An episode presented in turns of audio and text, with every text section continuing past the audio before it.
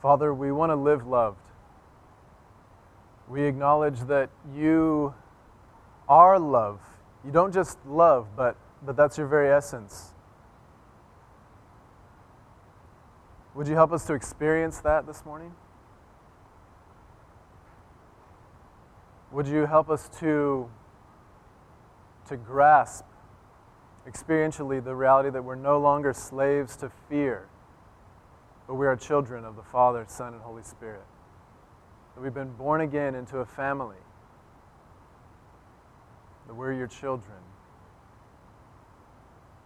that we have a place we come from, a place we're going, a place that we belong. And we get to come together on Sunday mornings to be reminded of that. May my words, our words corporately, reflect profoundly, with energy and life and fullness, your heart for us this morning. Holy Spirit, would you weave your truth, to quote C.S. Lewis, behind the watchful dragons of our hearts, that, that anything that would hinder us, stop us, or distort the reality of who we are would you weave your truth behind that and come into our hearts through the back door if need be? That we may experience you. For your kingdom's sake, we pray. Amen. I want to go into a series. What's been on my heart is, is really honing in on the ways that, that we move the love of God from our head and from ideas into our heart experientially so that that our identity in Christ becomes our set point. It doesn't just become something we get thrown back on when we hear an inspiring message or happen to read scripture or, or break away for a few minutes for a quiet time, but to where really this unconditional love of God becomes the thing that we are bathed in and it becomes our default out of which we operate. How many of you feel like you're there? Okay, good. So we might have some stuff we can do this morning. Now, the thing, the thing that's so tough for me, can I, can I just express a little, little frustration? that I've realized actually. Um, how many of you have heard? Maybe, maybe in this scenario, you're expressing frustration to, to somebody that you just don't feel very loved. Like you know all these truths, but you don't feel that profound sense of self worth or, or love. It just doesn't make sense in your heart. And somewhere in the conversation, the response is, well, there's just this choice to believe. You have to just believe it, that it's true for you. How many of you have heard something along those lines at some point? That somehow, some way, there's just this switch in your mind that you can flip, this belief switch that's normally off, and if you could just flip the switch to go into belief mode, then all of a sudden, this thing would just drop like down from your head into your heart, right? And people are really well meaning when they say that, and there's maybe even scriptural precedent for that kind of idea, but raise your hand if that's worked for you. That you just you just flip the switch one time and the next thing you know, you're walking in the abundance and the authority and the assurance of Jesus. Okay. If you raise your hand for that, trade me spots. Um, because I'm not there.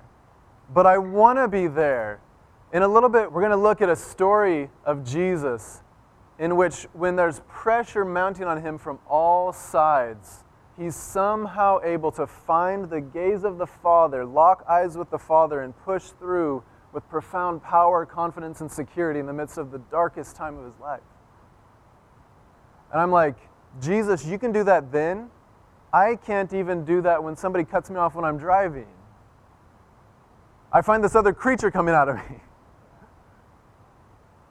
And yet, Jesus can do it in the most profound moment, literally sandwiched between betrayal from his closest friends and then faced with the deepest, darkest challenge of his life. And somehow he finds the eyes of the Father and moves forward through it. How many of you want that? I want that. But we have a problem. Houston, we have a problem.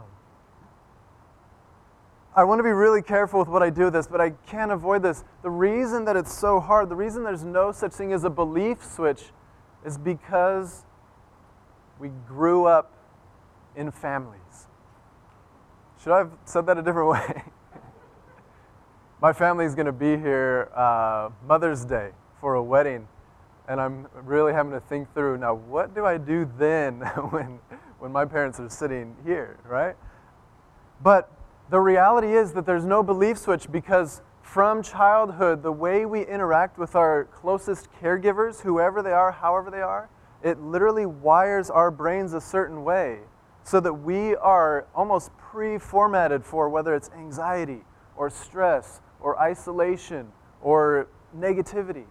There are these ways that God has wired us for relationship that is a beautiful, powerful thing, but also it can turn on us and cause us to get in these ruts that we literally don't have the willpower to just believe our way out of.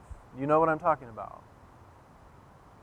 Over the next little bit, we're going to talk about what psychologists and spiritual directors are finding about the way our brains are wired and how through community and relationship, our brains can literally be rewired so that, like Paul says in Romans 12, we can literally be transformed by the renewing of our mind. How does that happen? What kind of environment do we need to be in so that happens? So that our brains literally can grab a hold of the love that God has for us. I wanted to start, let me, man, this is one of those mornings that I have so much to say and so little time. So I'm probably just going to let it rip. Last Sunday was more like, hey, let's talk, let's dialogue. I think I need to just let it rip. I, when we were praying this morning with the worship team, Dan had this picture. What was the, what was the phrase you said? Like, um, just like a loaded gun, just like let it, let it go kind of thing. That's actually really appropriate because for the first time in a long time, and I'm really sorry to do this to you, in my keynote, I'm using, wait for it, bullet points. I'm so sorry that it's come to this. But there are some things that need to be said, and they can only be expressed through bullet points. I'm going to have more bullet points this morning than my whole two years here combined. Ride with me. We have two people that are like, yes, bullet points. How do we embrace the love of the Father? How do we gauge the level to which we can actually walk out of and experience the love of the Father? It starts with what psychologists call this thing called attachment theory. Who's familiar on some level with, with the ideas behind attachment theory? Okay. Good. I hope I do it some justice. Attachment theory really starts with looking at the way that we experience and express love in relationship. And they have ways to kind of quantify this and talk about this. In attachment theory, the foundation for receiving and giving love is a secure attachment. That's the term they use secure attachment. How many of us don't even really know what that would look like? To walk around through life with this deep, abiding sense of security that you don't get rattled by rejection, by betrayal, by fear. When we're securely attached, we can give birth to these creative things that are going on inside of us because we don't care how people respond. How many of you have had an idea that you want to just put out there and it hasn't come out because you're like, well, what if they don't like it as much as I want them to like it? When we embrace security and the love of the Father, it frees us up to give birth to these things that God wants to do in us. It frees us up to love without needing or demanding to be loved back. I'm not there yet, but I want to be. So, what I'm going to do is I'm going to show you a couple of the elements of what they call secure attachment. And then we're going to look at some of the ways that we deviate from that in our operating. Okay? You're going to have to hold all these bullets in your mind for a few minutes because as we go, we're going to overlay them into the story of Jesus and see in what ways did the Father provide a secure base for Jesus? How did Jesus literally live loved? So, the first element of secure attachment is proximity. Now, imagine a young kid playing at a playground. Nathan and I were at the playground yesterday. If you could Imagine that we had him step in paint before he went to the playground. And then we let him loose to run around and play. What do you think we would notice about the patterns of his little painted footprints around the playground? What would it always loop back to at some point? Me. It would kind of be this like circling back around and then going back out because there needs to be this proximity and this safe zone a secure attachment, the caregiver, the person, in our situation, God, provides a safe zone out of which we can go and explore the world. Now, think about it this way as we talk about all these things, to whatever extent we experience the opposite, that's the extent to which, well, actually, let me qualify that. To whatever extent we experience the opposite, and then there was not somebody there for us to help us process through it and kind of break through and, and undo that damage, that's the extent to which we operate out of insecurity in our relationships. So, proximity is an important piece. This idea of a safe zone from which we explore, where our feelings and opinions are validated. We experience support, encouragement, affirmation, resources, and challenge. Where there's instruction, development, it's not overprotective. Let's think for a minute about the opposite of these. What's the opposite of proximity? Distance. How many of us in our families experienced more distance, whether it was emotional, physical, than we did experience proximity? That's going to do something to the way our brains are wired. It's going to do something to the way that we connect with or don't connect with God a safe zone. How many of you would not have, growing up, would not have considered your home a safe zone? The last thing it maybe felt was safe. Zach is raising his hand. That's perfect. That is so loaded right there. Because why? What did he say? it's true. I gave him a bloody nose. I'm just going to go there. I was actually thinking about this the other day. So, one of the things that we see in the life of Jesus that's so fascinating with secure attachment, I'm sorry about the bloody nose, bud. Do you forgive me? Yeah. I can't believe you said that. Um, you're never staying in here again. Um, when there's secure attachment, what's interesting is we can actually be wounded, and this is what often what happens. We can be wounded by the person that we need the most, and yet somehow we will still turn back to the very one that wounded us for comfort. It's actually really beautiful when I give Zach a bloody nose and then he still turns to me and bleeds all over me, and I get to be the one that holds him and comforts him. Now, you're wondering how I gave him a bloody nose. What was I doing? Um, we were wrestling, and I was holding him up by his feet, I think, and his hands, and then I might have pulled one of his hands out, and he just went, just face planted into the floor. It was on Josh and Betsy's old carpet. And he's just like, uh, Dad, you just dropped me on my face, blood pouring down his face. But as he's crying, he turns to me to comfort him. So, the opposite of proximity, obviously, distance. Some of us only experience or primarily experience distance from our caregivers, emotionally or physically. Maybe they're great providers, but not there for us emotionally. That's going to affect the way we relate to God. The safe zone idea. We all need our homes to be the safe zone out of which we can go explore the world. Some of us didn't experience that. We're not necessarily going to be wired to relate to God as safe without some rewiring in community, where our feelings and our opinions are validated.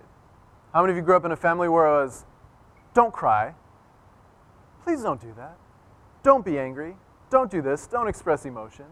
And all of a sudden, we begin to have this belief that emotion is bad, that feelings are bad, or that our opinions weren't valued that literally wires our brain in a certain way. We need to experience support. The opposite of support is go figure it out on your own. How many of you had that kind of growing up where your parents wanted to challenge you, but it was, all right, you go figure it out? You didn't experience the resources you needed. But the flip side of that as well is that we need to experience challenge. Some of us, and this is more kind of for parents of my generation, as in my age with my kids, is that we were so unsupported as children often that we under challenge our kids these days.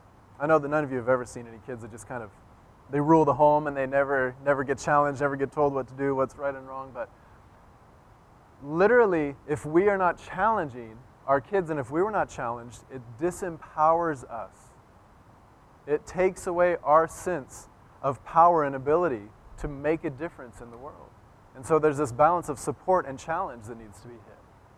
Okay? So these are some of the elements of secure attachment. Here's what often many of us experience. Now, we're going to talk about it on two sides. We're going to talk about it in terms of islands and we're going to talk about it in terms of waves, all right? I'm going to give you all an assessment that you're going to take. No, just think through it. But so On one side, we're going to talk about islands, the other side, waves, and, and this is what I need to say. This isn't how we operate always. Is it sounding kind of familiar? Um, this isn't how we operate always. This is how we find ourselves functioning under pressure. When stress is high, when demand is high, when life is getting heavy on us, which never happens to any of us, right? I know that we just kind of coast. That's why we're called coastlands, is because we just coast through life, because that's how we are. But so when the pressure is on, how do we respond in our relationships? Well, if you tend towards islanding, then here's some of the things you do. You have the sense that you need to be alone to calm down. Get me away from people. I need to be alone to calm down. If you're islanding, you will thrive on and need frequent alone time and can even become addicted to alone time. It's this mindset of, I can take care of myself better than anyone else can take care of me. Anybody ever have that feeling?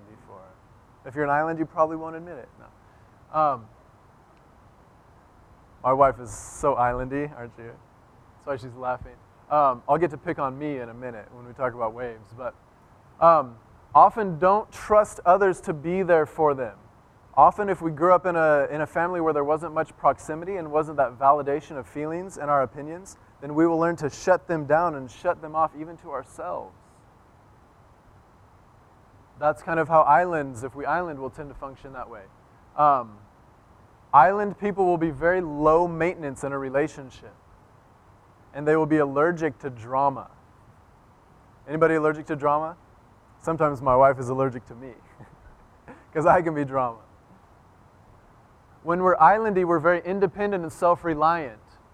But we can also be productive and creative. And islandy people can be very um, logical and consistent, very stable people. Now, can we just, for the sake of authenticity, and I'm just, you don't have to respond, but how many of you, before you see the other side, how many of you would say, I can relate to some of those islandy tendencies? You would say that that's kind of, okay, we've got a lot of islands in here. All right. And let me, let me clarify this is not like, hey, you are an island. This is, these are ways that we can tend to operate based on how our brains are wired from growing up. Okay, can I see those hands again? Just so that I know how to talk to you? Wow, okay. All right, now let's talk about the other side. The other side are wave-in. So we can island or we can wave. Now here's what waves will often do, or here's what we'll do when we're waving waves will often have the sense of they're not sure where they stand in their important relationships. They're constantly needing reassurance. Are we okay? Are we okay? Are we okay? Waves need to be with others and need to verbally process to calm down. Now, it's really interesting when you have an islandy person and a wavy person married, and there's some tension, which happens every once in a while. And the wave is like, we just need to talk this through. Let's just process. And Island's like, Choom! Uh, where'd you go? And the wave is waving, like, get back here. Because the wave needs that security, the assurance of the relationship around them to kind of settle down, to find their, their peace point again. And islands are like, peace. waves, when we're waving, we're much better at taking care of others than we are of ourselves. You know what often happens with waves when they're going up? was there is what we call the parent child reversal. Often, if you have wave tendencies, it's because you were put in a position growing up where you had to be the caretaker for those who should have been your caretaker. Some of you know exactly what I'm talking about, don't you? Yeah, that's how we become wavy.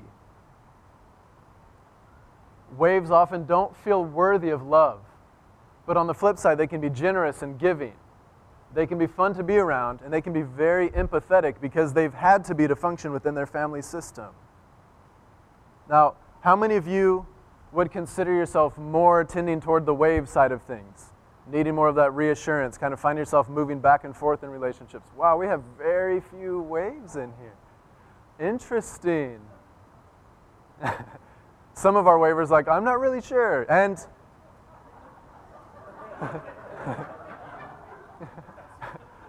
I'm, I'm not really going to let myself be locked in.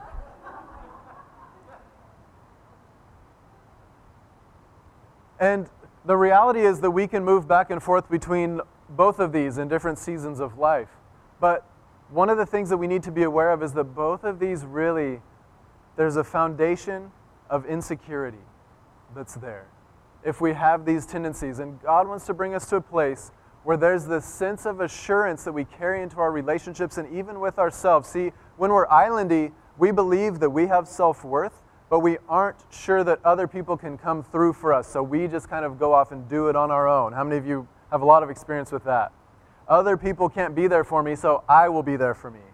And I'm not going to let other people be there for me. On the wave side, it's the opposite problem. I'm not sure that I have the goods to take care of myself, so I'm going to spend my life looking for someone stronger, wiser to rescue me and protect me from the dark, scary world. How many of you guys have spent a lot of time there? So, waves have an issue with their own self worth, but they believe others are trustworthy. When we island, we have an issue with the trustworthiness of others, but we believe that we're worthy of love. So, is there a way that brings the best of these two together and walks in security? I don't know. No.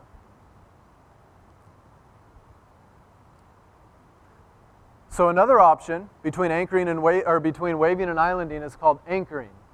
This is where we can operate as anchors, where there's this underlying sense of security in our attachments that we can begin to live love. Let's look for a minute about how anchors can function, how we function when we're anchoring. We're okay to be alone, but we prefer intimate relationships. There's a sense of emotional strength and resilience. We feel emotions deeply, but we don't let them steamroll us. How many of you guys would say that that would be a nice place to be in, right? Where you can feel emotions for the weight of them, but they don't steamroll you and knock you off course. When we're anchoring, we're willing to seek and accept comfort. We have courage for love and for intimacy. We're responsible for ourselves in a healthy way, not overly responsible, but we believe that we can make a difference in the world and in our lives. When we're anchoring, it's easy to move out of this victim mentality that everything is done to me and I don't have a choice. We've seen that a lot in people, haven't we? It's easy to become a victim. And when we're anchoring, we have courage in facing challenges in life.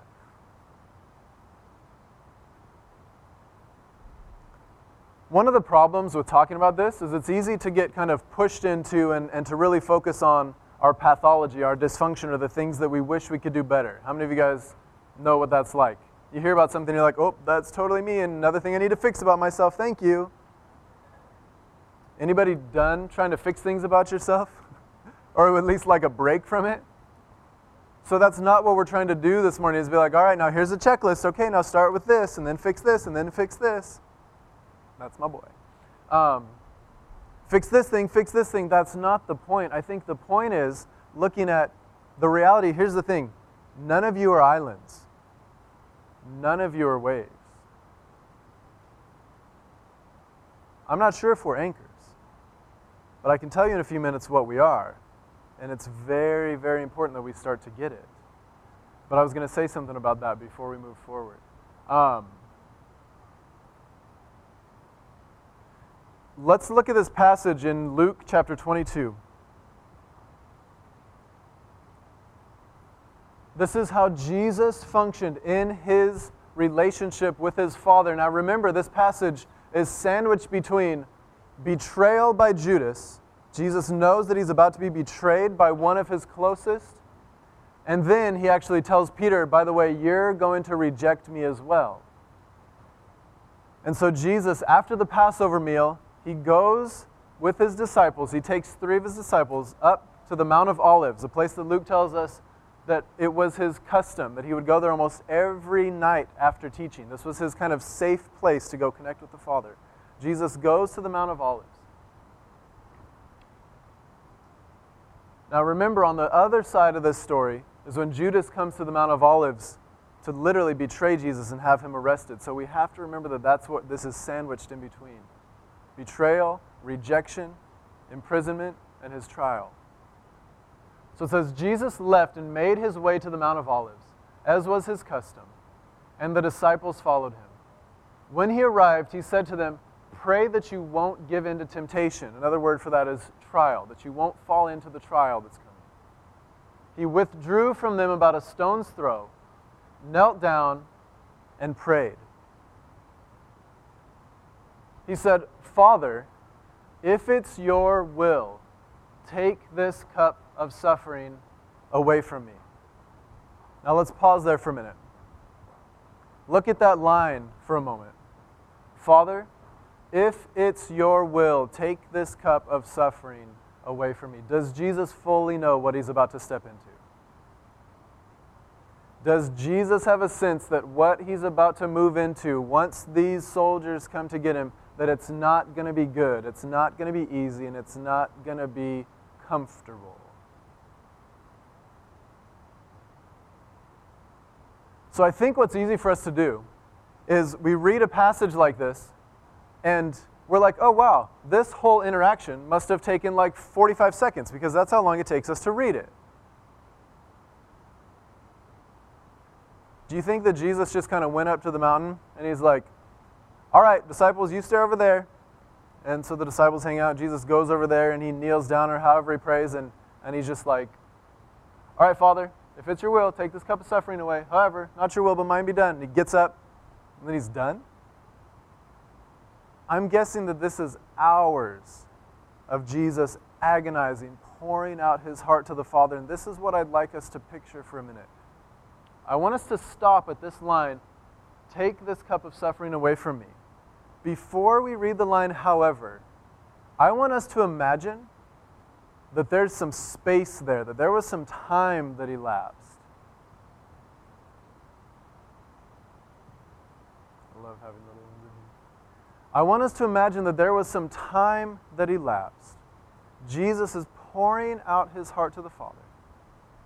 And I want you to take a minute and I want you to imagine this scene. How is the Father responding to Jesus in this moment?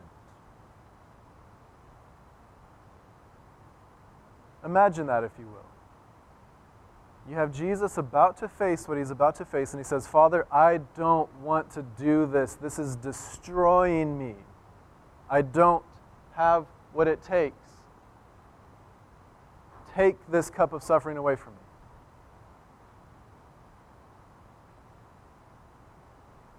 Now, how do you picture the Father responding?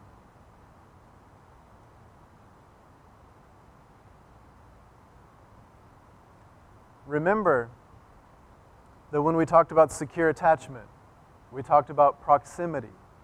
We talked about a safe zone. We talked about feelings and opinions are validated, heard, listened to, and understood. We talked about how there is support there are resources, there's encouragement and affirmation, yet there's also challenge. Do we see any of this at play? Isn't it so easy just to read this passage and picture this more just kind of like a quick interchange between Jesus and the Father? Like, oh yeah, Jesus just went and kind of like dumped some things on the Father, and then, but we have to understand the emotional I guess, environment that Jesus is sitting in here because that's how we tap into how the Father relates to us when we enter into that space. In the midst of all of this, and, and often we, we get to this point, and we'll even talk about how we're not going to go fully into this, but it's important to be touched on. Jesus says from the cross, My God, my God, why have you forsaken me? And so we get this idea that the Father turned his face from Jesus. In John 16, verse 32, embedded into this very story, Jesus is telling his disciples, All of you are going to betray me, all of you will walk away from me, but the Father is still with me. One of the things that we're often not taught is that, My God, my God, why have you forsaken me? is the beginning of a psalm that Jesus would have quoted to fill that psalm in the minds of everybody that was hearing him. How many times when Jesus prayed did he pray, My God? Every time Jesus prayed, he prayed, Abba or Father. Not a single one of his prayers was, My God, my God. I don't believe that that cry from the cross was a prayer. Because if you go and read through the rest of Psalm 22, at some point I encourage you to do this. If you go and read the rest of Psalm 22, there's a line in that says, He has not turned his face from his afflicted. Embedded in that very psalm. He has not turned his face from the afflicted. And then the end of the psalm is a psalm about the kingdom coming and the king establishing his reign on the earth.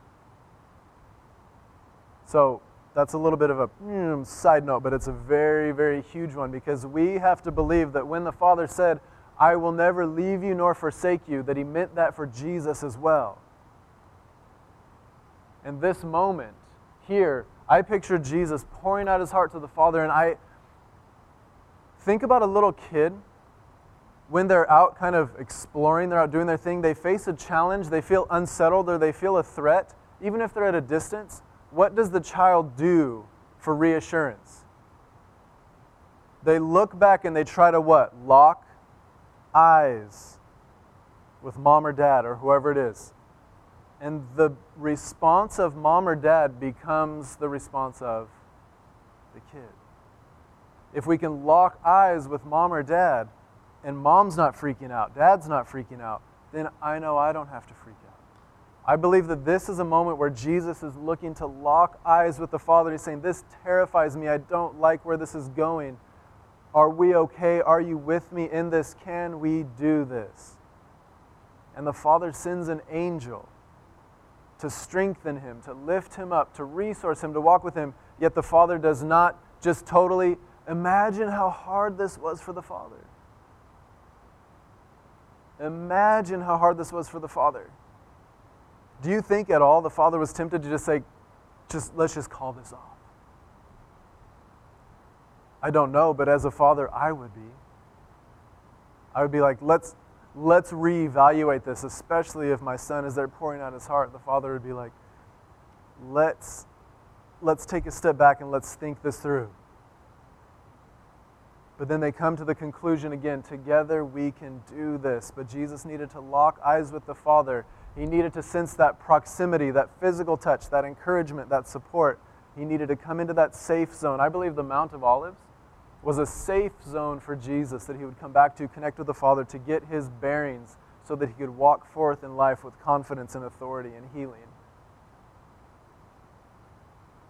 Anything else that you guys notice about the response of Jesus? Well, let's, let's go to this real fast. Notice, this is huge actually, just a, a few more things. However, not my will, but yours be done. Father, I trust you, even though everything inside of me is screaming, don't do this, don't go forward in this. I trust you. It's interesting when we start to talk about pain and suffering and moving forward into uncertainty. Did you know that most people, there's this experiment done with rats. They took these rats and they put them in this shock box. I I think it's kind of messed up what they do to rats sometimes. But, anyways, it's important for us to hear. They took these rats and they put them in this shock box. And these rats would just get accustomed, obviously, to getting this electric shock. They came a point when they would take the rats out and put them into a different scenario. And the rats had the option of going back into the box versus going into kind of uncharted territory, an area that they were, weren't sure of. The rats chose to go back to the shock box because it was familiar, because they would rather experience pain than they would experience uncertainty. Now, whatever that's worth, just think about that for a little bit. Are you ever in a point where you'd rather experience pain than uncertainty? Because on the journey to wholeness, there's a lot of uncertainty, isn't there? And sometimes pain feels very, very comfortable. It becomes a friend of ours. And we're like, no, I'll, I'll stick with this because I'm not sure what's out there beyond there. That's kind of a side note, but I think that's fascinating. Our brains are actually wired that way and can be rewired. Then a heavenly angel appeared to him and strengthened him. So an angel comes and touches him, and like I picture this angel lifting him on his feet, saying, You can do this. But notice this. It doesn't say, oh, and he felt better and he got up full of peace and assurance and, and the tears were gone and he was fine and went and did his thing. It doesn't say that, does it? It says, and he was in anguish. Did the Father come and just wipe away the emotions? Did he just turn it off and say, let's not talk about that anymore? Let's, let's not worry about that. The Father met him in the emotions, and through meeting with the Father, Jesus was able to move through, not without the fear, but in spite of the fear. See, I think one of the things that secure people do is they take moments of fear and panic and anxiety, and instead of being paralyzed by it, they look for the redemptive quality within it. That's something I'm trying to learn to do more and more. Some of you are in a situation like that right now. Can I say that again? Should I say that again? I think that when we're secure in the Father, the closer we are to security, the less we're paralyzed by fear, and the more we can actually find the redemptive purposes or redemptive qualities embedded in the fear. Does that make any sense? I don't know. We can talk about it next week, maybe.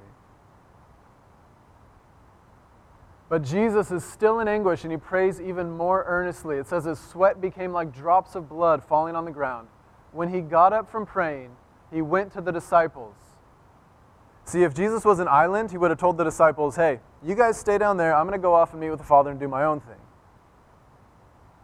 But he wanted the support of his friends. If he was a wave, he would have taken the disciples and said, Fix this for me, help me. And he would have left the Father out of the picture. The way Jesus responded, by the way, the Mount of Olives, you know what that's all about? Garden of Gethsemane, you know what Gethsemane means? It means oil press. It means oil press. It was the place where olives were taken and they were crushed and they were pressed out. It's the place of pressure, the place of squeezing. When Jesus was squeezed, he brought community with him to go meet with the Father. How many of us either run to community and expect community to fix everything, or just run to the Father and say, Sorry, community. Me and the Father got it. But when Jesus was being pressed in the garden of oil pressing, when the pressure was on, he brings community with him to catch the glance of the Father. So he goes back to the disciples. He found them asleep, overcome by grief. He said to them, Why are you sleeping? Get up and pray so that you won't give in to temptation. By the way, this was the Passover night. The Passover night, they would have been used to staying up late, late, late into the morning, reminding themselves of the story of God's redemption. So the disciples in the Bible, you know that sleeping less often is related to laziness, it's most often related to overwhelm. When you find people sleeping in Scripture, it's usually a way of symbolizing or talking about their feeling of anxiety, pressure, stress, and overwhelm. Do you think the disciples were feeling some of that on behalf of Jesus?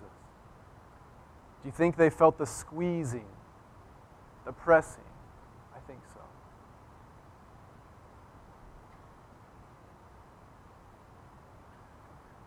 Is anybody else, how do I want to say this, impressed and encouraged and inspired and challenged by Jesus' ability to catch the eyes of the Father and be filled with assurance and security even when everything around him was falling apart at the seams? Can I tell you a secret? This is really, really important. None of you are an island. Those of you that raised your hand, I know the way I worded it was how many of you have island tendencies, right? None of you in this room are an island. None of you in this room are a wave. Every single one of us in this room are anchors, anchored to Jesus. And we're learning to rewire our brains to be less islandy and less wavy. Because the truth of the gospel, the core of the gospel, is that no matter what our brains are wired to do, like Paul tells us, be transformed by the renewing of your mind. Then you will test and approve what God's good and pleasing and perfect will is. You know what God's will is? That your mind would catch up with the reality of your heart and your identity. That Jesus did not come so that you could have a generic relationship with the Father. The secret is we are anchors because Jesus came so that he could share with us his profound relationship with the Father. That's why the term in Christ, you can basically flip open to any page of the New Testament, point a finger, and you can find an in Christ somewhere around there because Jesus says, This peace, this joy, this assurance, this embrace that I know in the Father, I will stop at nothing for my children to know what I know in the Father. Some of us feel like recovering anchors or recovering islands. Some of us feel like recovering waves. The reality is that Jesus has anchored our identity to Him. And we are anchors trying to wrap our minds around that reality. 2 Corinthians 5:17 If anyone is in Christ there is new creation there is new creature there Romans 5 5 This hope doesn't put us to shame some of us are all too familiar with shame aren't we this hope doesn't put us to shame because the love of God has been poured out in our hearts through the Holy Spirit who has been given to us Romans 8. All who are led by God's Spirit are God's sons and daughters. You didn't receive a spirit of slavery to lead you back again into fear. But you received a spirit that shows you are adopted as God's children. With this spirit, we cry, Abba, Father. The same spirit agrees with our spirit that we are God's children. But if we're children, we are heirs. We are God's heirs and fellow heirs with Christ. If we suffer with him, so that we can also be glorified with him.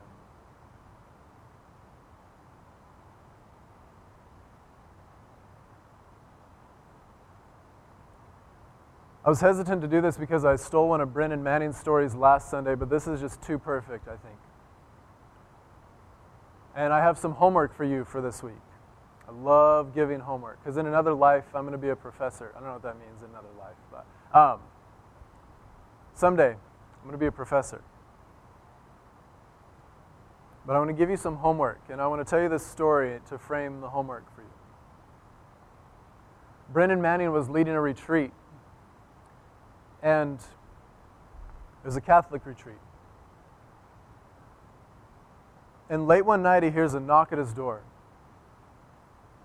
And this nun is at the door. And he says, Well, hello, sister. Come in. What can I do for you? What are you doing here this late at night? And she says, I need to tell you something that my heart won't let me let go of, but it's painful. She said, When you talk about these things like the love of God, all this, all this stuff that you've been sharing about, it doesn't make any sense to me. And I cannot believe, I cannot flip the switch, to use our terms. I cannot believe that God loves me. And she began to tell Brennan why she became a nun. And it was because from the time that she was little, she was sexually abused over and over and over by her father and by an uncle. That was what she grew up in. That was her childhood. That was her story. What do you think that did to the wiring of her brain?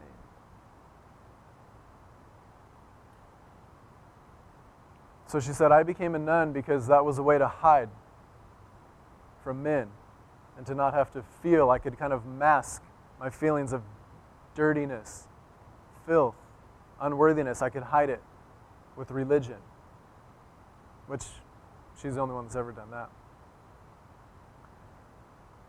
And Brennan looked at her and he said, I'd like you to do something. For the next six weeks, I'd like you to do something every day. He said, In the morning when you get up, I'd like you to find a comfortable chair, and this is your homework. He said, I'd like you to find a comfortable chair, and I'd like you to sit down.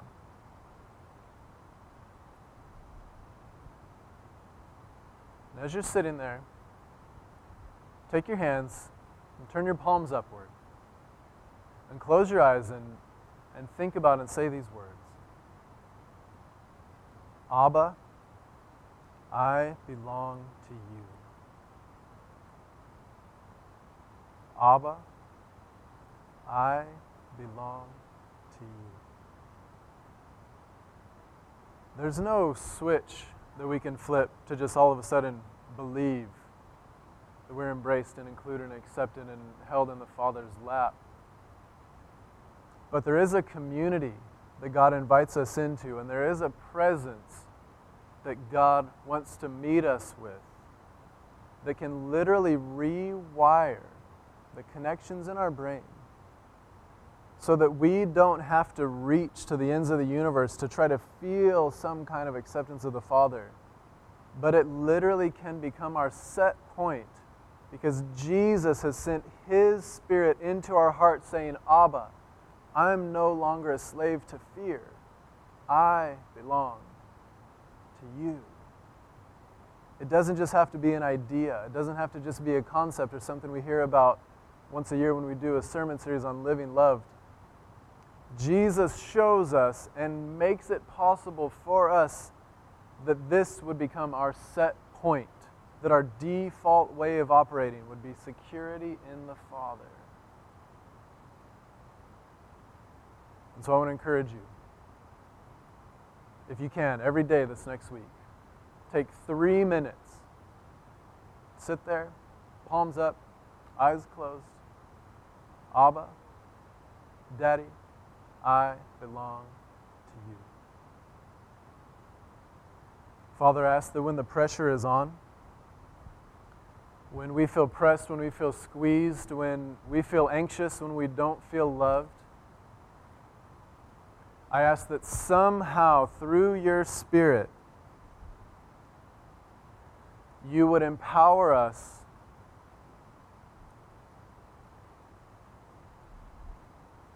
to be like Jesus and go to that safe place and come and try to lock eyes with you to get perspective that in your eyes we would see that sense of delight, that we would see that sense of affirmation, that we would know that what we're feeling is okay, that our opinions are valued.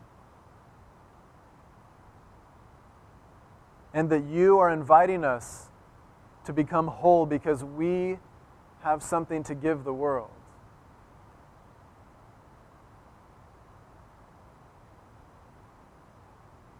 Jesus, some of us in this room don't even know the ways in which fear holds us back, stifles us, suffocates, squeezes out these rivers of living water. But I ask that through this next week, as we hone in on our belongingness to you, that there would be a profound sense that we are no longer slaves to fear. But with assurance, we could say, I am a child of God.